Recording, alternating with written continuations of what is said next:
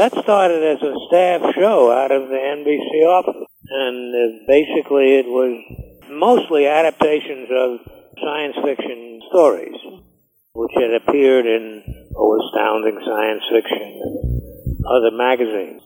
Some were short novels, but uh, they were mostly adaptations. We sneaked in a few originals along the way, but it was, you know, uh, Ray Bradbury and Isaac Asimov like that.